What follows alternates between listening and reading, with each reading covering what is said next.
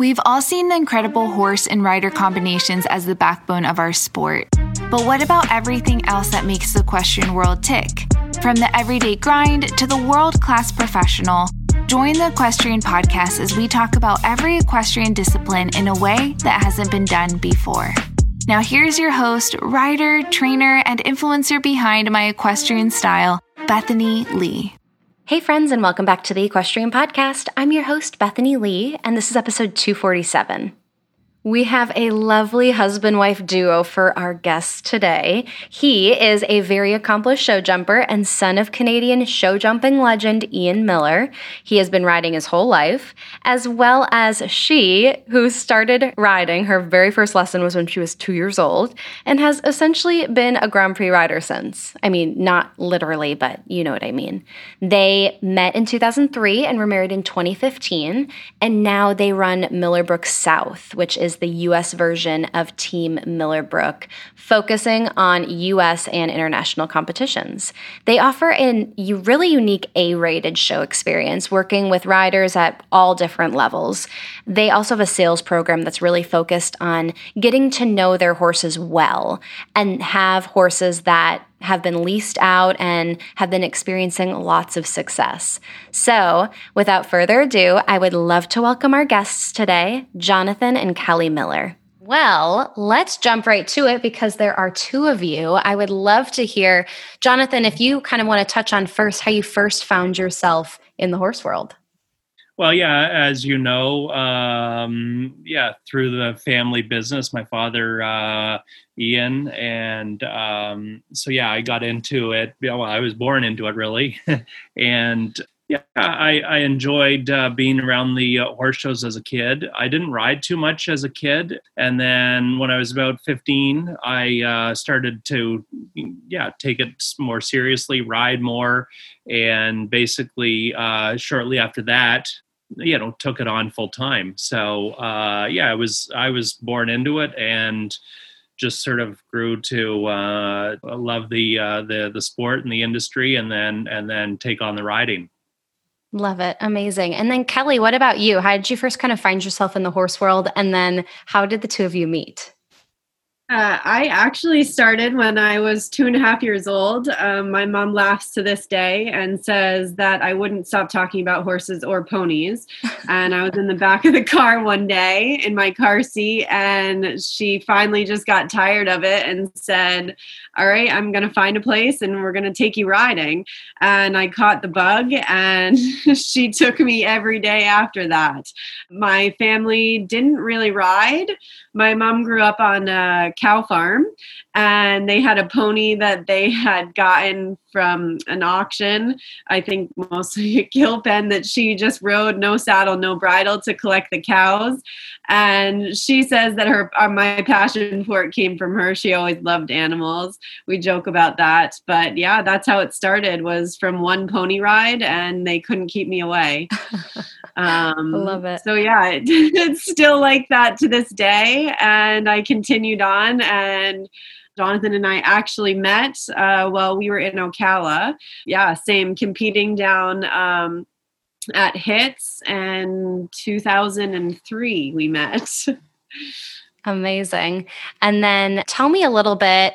Um, obviously, you've both been in the industry for for a while, and and now you're married. Did horses? Do you feel like with the dynamic of your relationship um, how do you kind of balance that or navigate that kind of working as as a team as a married couple and then you know obviously both being so involved in horses I would say that there's definitely highs and lows. Um, it was something to get used to at first. Um, when Jonathon, when I had first uh, met Jonathon and came to Millar Brooke to train with him and his family, uh, it was definitely different taking direction from obviously someone that you're so close to and i think we we got over it and sort of navigated our way through it. Definitely now i would say that strange to not be at the ring with him or like when we get busy sort of being on the ground for each other. Uh, it's a huge not sure exactly how to say it, but it's almost like you're missing a part of each other when you're not there, but we've learned to obviously grow the business and yeah, you get used to it. And we sit down and critique each other's rounds and talk about the horses. And it's really nice to just bounce ideas off each other and it's a great thing. It's definitely something again to get used to when you live and you work together with somebody. Uh, you definitely have to have your own you know outlets and friends um, and remember that business is business sometimes and also to separate sort of your personal life and and business life as much as you can to sort of keep a healthy relationship yeah definitely i feel like it can be so hard to separate work from personal even just with there just being one of you. Like in the equestrian world and how much that we travel and show and ride it it's so hard but let alone two of you doing it. I can imagine that can yeah. be challenging to find that balance. Yeah it's amazing but yes for sure challenging because i can't imagine doing it without him mm-hmm. and you know just finding a good balance Totally. And um, Jonathon, about two years ago, you both kind of stepped into running Millar Brooke South, which is the US branch. Why did you feel like, or did you feel like that was like a specific time that just felt right for you to kind of make that move? Um, tell me a little bit about that period of your life and your business. Yeah, yeah, no, it felt like the right time. Um, we enjoy obviously Kelly's Kelly's American, and uh, we enjoy what we did. Is we we always in the past we did uh, Wellington uh, in the winters, and then yeah, sort of depended on the year. Uh, we we compete quite a bit in in Ontario. Uh, Spruce Meadows, things like that, um, and then we get down to the states from time to time but we kind of felt like yeah we were kind of looking to do some different shows um, and and do some different things. And you know kelly and i were in the position that we could sort of yeah we weren't tied down really to anything uh, in that way. And and we felt like we could uh, you know do this was a good time to be able to do different things. And we felt like you know the the uh, the American market is is such a big market, and uh, you know especially comparatively speaking to Canada, and we felt like uh, we wanted to you know do some different things. Um, we had some American uh, customers and clients at that point. Uh, we wanted to do a little bit more with the sales horse uh, business as well and so we kind of felt like it was you know we had a, a good discussion with everybody. We felt like it was a, a, a good time to uh, expand and and you know develop that side of our business. And um, yeah, we didn't really take into account COVID was going to come along like, you know, right. uh, whatever, six months later. Uh, so that was like, mm, no, we've, we've really enjoyed it and or we really, we are really enjoying it. And, and just, uh, as I said, we have a, a nice group of customers. Um, we've been doing quite a bit of buying and selling. Uh, we we even have a couple ponies and things mm-hmm. like that, and so yeah, a lot of different things um, than what we were were you know again doing and and expanding down into this this market, which is uh, um, a big big market. Um, Definitely. Yeah. Yeah, absolutely. And I feel like um, you've obviously seen growth and kind of having to expand and and work with that growth um, but obviously trying to keep to your main core and philosophy. Tell me a little bit jonathon about like how you would describe your riding and training philosophy. Yeah i mean it it comes um, a lot from you know ian and uh, which you know that comes from again back in the day, uh, many many different um, uh, you know I should say teachers that Ian had along the way, and so yeah, it's it's um, a lot of core. The core of it is good basics and fundamentals. Uh, good horsemanship and and doing the the right things the right things along the way are going to pay off you know as you go along. So you know as things sort of get going with more shows and things get going faster and faster you know every once in a while it's sort of nice to get back to that and and uh, really get back to the fundamentals how we were brought up uh, doing things and so yeah it's it's that's what we try to do with our own horses our ourselves uh, uh, with our customers. And then you know then at that point you know as you go along obviously you know everything goes from there. Uh, whether it's the the sales horses, whether it's the hunters, whether you know it, it, all there's it kind of branches off from that into the more specific things. But in general, good basics, good fundamentals, and and good horsemanship is is the uh, is the base of it all. Kelly, I feel like sometime it, something that I've noticed from your program is that while you do work with riders that are, you know, making their way or at the top of the sport, you also work, I mean, you really work with kind of all levels of the sport. Um, so tell me a little bit about that dynamic and then why maybe people might not see that always um, with a program offering services to many different levels of the sport. Uh, I really enjoy teaching. I agree i do do all levels. Um, starting from i would do you know lead line pretty much all the way up to the grand prix.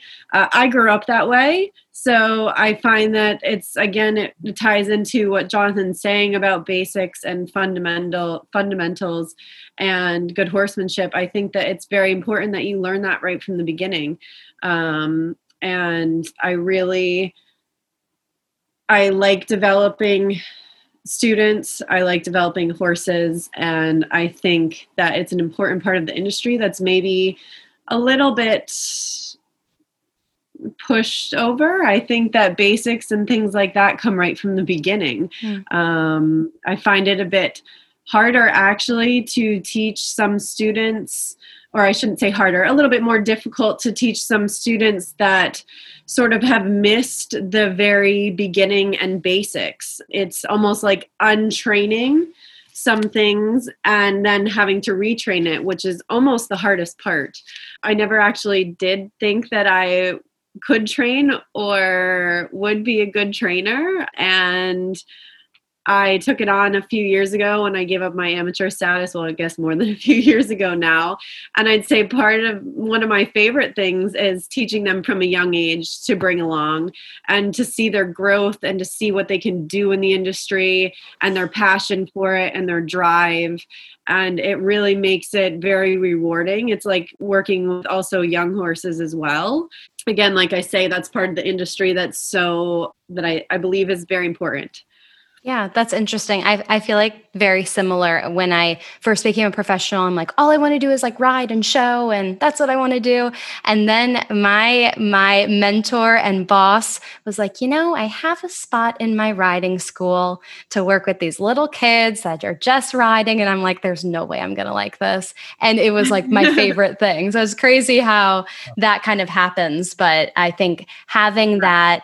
Um, that part of the industry that you work with multiple levels not only does it help kind of reinforce your program and kind of like what you were alluding to that you kind of get that client from the start you know like understanding sure. horsemanship and understanding kind of your philosophy and training program from the beginning um, it also creates a space in the industry that there's sometimes a hole and maybe people who are looking within the top of the sport sometimes can't find. So i think that that's amazing that you guys incorporate that or emphasize that in your program too. Um, looking ahead, obviously, with COVID and everything kind of right as you guys were putting pieces together, how do you feel like that positively impacted your program? Were you able to kind of take a step back and give the horses a break and kind of kind of work on things at home? What was that time period like for you, Jonathon? Yeah, it was. Uh, I, yeah, it was a nice sort of. Um, we were just finishing up WEF at that point. Yeah, it was sort of a nice, you know, really break, and it it, it forced uh, forced everybody to take a step back again, uh, we were in Florida at that point still, and yeah, we enjoyed the little bit the the was it it, it all we all kept you know going. Uh, or we didn't we didn't take that much of a break really. Yeah. Uh, uh, it was only what a couple months maybe, and so yeah, we we just sort of uh, tried to make sure that yeah we we didn't we didn't let down too much because uh, we kind of didn't know what was going on with everything. Sure. And uh, again obviously a lot more serious things were going on with everything than just you know the horses and what we were doing. But from our viewpoint what we could control we were just trying to not let everything you know not let down too much mm-hmm. uh, uh, so that we were ready to uh, go when everything started up again. So yeah it was you know from that viewpoint we got to work on a little different gymnastics a little different training uh, than we would normally do. We normally we only have you know a few weeks off at the most and so you're not really you know doing too much between the shows a little bit to get ready. And you know we had a couple months off so we could really uh, get more specific. Uh, we were uh, a s- smaller group of uh, of us, so we could be more specific on to whether it was the riders. Uh, uh, things we needed to work on or the horses the specific things that we needed to work on so it sort of it, it without a you know a show in a week or two it was kind of nice to have that and and just be able to you know break things down and and uh, not feel like we had a time frame that we you know were working within to get a, a something you know solved or or um, so yeah it was yeah yeah it was it was it was fine. Yeah. Totally I don't know about you, but whenever a horse friend or barn mate or trainer's birthday rolls around, I always struggle to think of the perfect gift. I always want something that really exemplifies the equestrian lifestyle. And recently I started ordering gifts and yes, some pieces for myself because the stuff is so cute from Horse Scout Design. Horse Scout Design is the home of equestrian lifestyle gifts and homewares online. At Horse Scout Design, you can find products with super unique design prints by talented artists and photographers, or you can honestly personalize your own pieces through a photo of your horse or a design that you want to create for yourself, family, and any horse or animal lover in your life. I have so many cool blankets and throws. I have a dog bed. There are so many options at Horse Scout Design that you can really personalize and really make a normal, everyday homeware piece have the equestrian lifestyle vibe that you are going for. So, for more information, visit their website at horsescoutdesign.com. I feel like a, a part of your training philosophy, I know I've seen before, is to have happy horses. And I feel like a big part of that includes turnout, which I feel like can sometimes be whether it's level of sport, geographical location, it can sometimes be a tricky topic or even controversial topic. Tell me a little bit about why oh, your kind of stance on turnout and and why you guys choose to have the level of turnout that you do?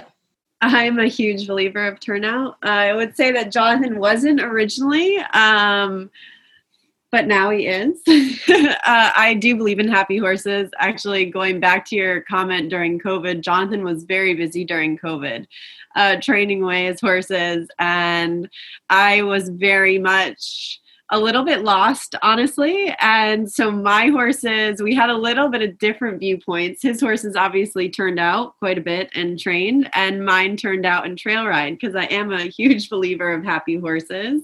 And I just believe that at some point uh, we get very busy and we're showing, and the horses get viewed by some. I don't mean to say it like this, but sort of they become machines. And I believe that at the end of the day, that everyone needs to remember that they're animals and they're horses, and they are used to grazing in fields and living in nature. And I, we are very big believers in getting back to that. We believe in night turnout as well for some of them. Some of them absolutely love it. They hate the flies and the sun and the heat during the day and don't necessarily like to spend time out. And we've turned out some out in the early evenings and then left out overnight, and they're happy as can be. Um, we just really believe, or I especially really believe in in that and making sure that they're happy and getting to enjoy themselves. We have miniature ponies that keep them company and we're just big believers in letting them be horses.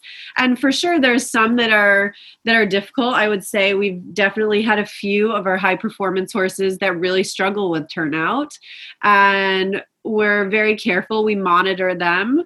Um, we had one of Jonathon's horses that we couldn't turn out for a very long time, actually, and he just didn't quite understand it. And we actually, that's part of when we started to turn the miniature ponies out with them uh, and give them companions. And that one horse uh, used to not, I mean, it had tried to jump out of pad. It just was not happy. And now it goes, it, we put it with the miniatures for a while. And now you'd see it in the paddock and you wouldn't even believe the stories that we would have told you because he'll be lying flat sleeping and happy as can be. And i think that turnout it can be used and abused. We're also very careful. We always have our uh, staff or ourselves have an eye on the horses to make sure that the paddocks are visible obviously so they don't get running because anything can happen. Mm-hmm. and yeah, as long as we feel like it's a, controlled environment as much as they can, then we're really big believers in leaving them out as long as they want to stay out.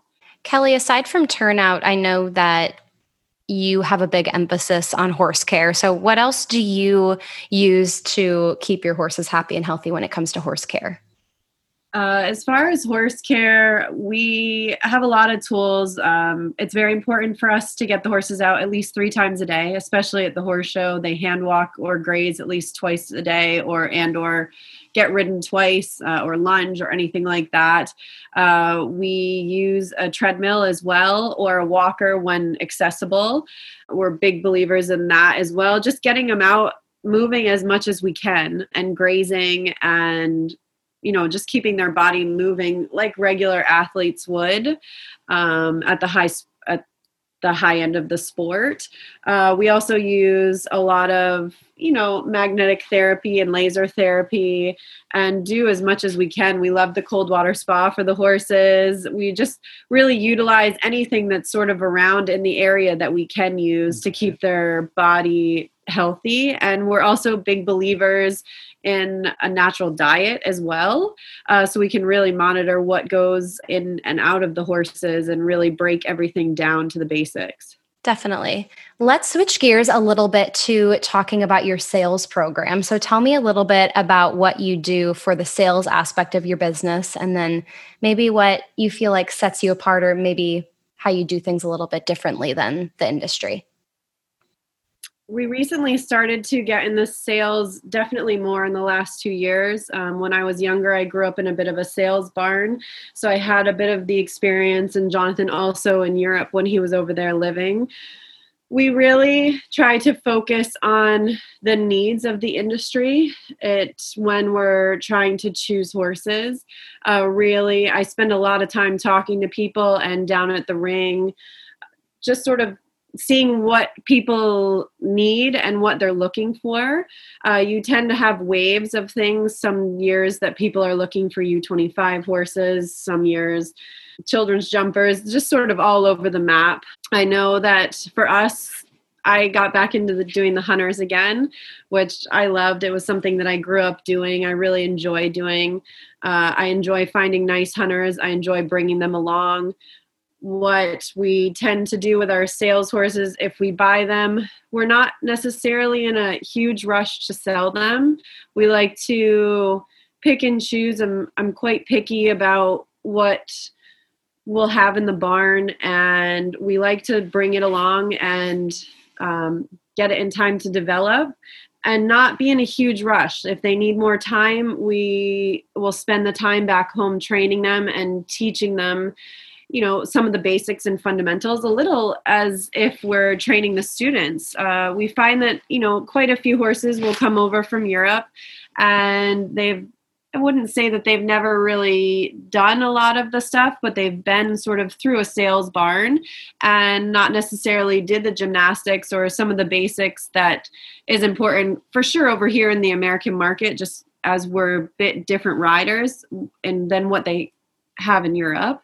And you're also looking at younger kids and older adults which necessarily they don't necessarily have so much in Europe or the hunters and things like that. So really just trying to teach all the horses as many skills as we can before putting them to market. So that's really important to us. I think having a wide variety of horses as well.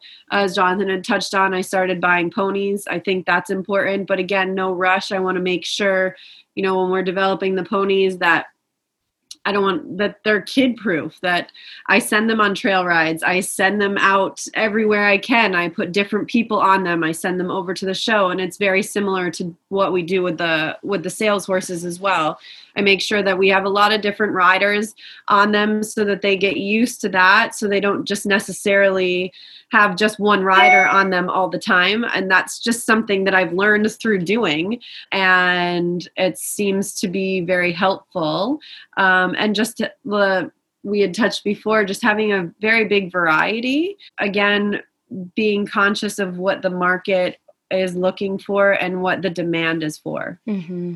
Definitely. Yeah, I think variety makes you super unique because I think often um, people will narrow in on um, maybe an area of the industry that they're super comfortable with. And I think because of both of your kind of joined experience and background, you're able to kind of pull from multiple facets of the industry to really offer a lot of different things. So I think it's cool that you can be known for jumpers and the hunters and you know u25 and ponies. And there's so many different avenues that you know a trainer could come with you know three different clients that they're looking for and and you could have something for all of them. So i think that yeah i think that's super unique. Um, what would you say is an area of the industry that you are passionate about that you feel like the rest of the equestrian world either just doesn't know a lot about or doesn't talk that much about? Kelly if you want to go first I have a passion for quite a few things in the industry. uh, I think I touched a little on it before about the younger generations and teaching them all the skills and the the basics and the fundamentals of the sport, but also horsemanship. And I think a huge part of the industry that's missed that people don't necessarily maybe teach that much of anymore is management of the horses. Uh, I find that there's so many opportunities and so many shows now that you really need to be careful about how you use your horses and how much you use your horses.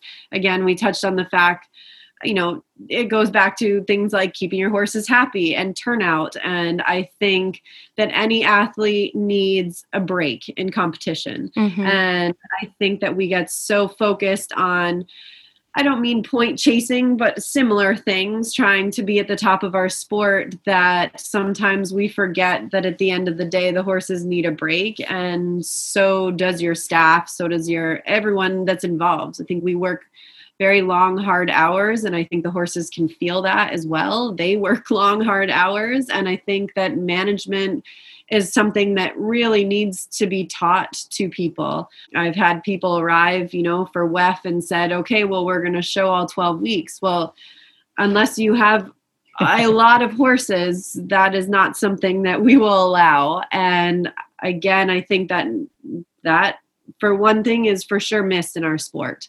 I think that there's a lot of good people at the top end of the sport that are very good at their management and have people behind them managing their schedules and their horses. But I think it's important that we teach the the younger generation and the generations coming up about management of the horses, especially when I mean there's horse shows every single week, every single day it seems now. Whereas in the past, you know, you used to have the winters off or the fall off or anything. I know know of people that would pull the shoes off their horses and let them be horses and live in a, a herd and just have a break and then build them up for the spring and summer tours again.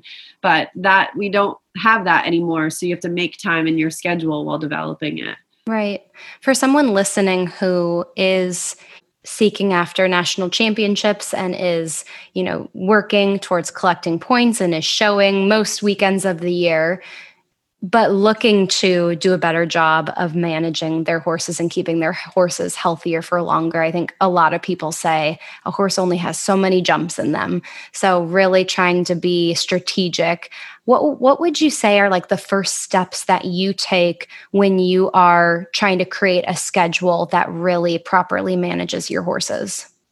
Yeah, I think I think it you need to have probably a, a, year's goal in mind and then back it up uh, into probably sections from that. Six month goal three month goal. Hmm. and obviously it's there's there there there has to be leeway in in these things. But yeah if you can set out what you want to do and then again if your horse is is ready to do all that or can do all that then i think it's yeah it's important to you know just discuss with your whatever your trainer or whoever uh, uh, to make sure that they're you know sometimes as a rider uh, a rider has one sort of uh, uh, hat on and you know to get sort of uh, finding balance in any of these things is so important because again not not competing enough. The horses won't be you know in in their in their uh, ready enough uh, mentally or physically. And over obviously on the other side of things overdoing it is is not good.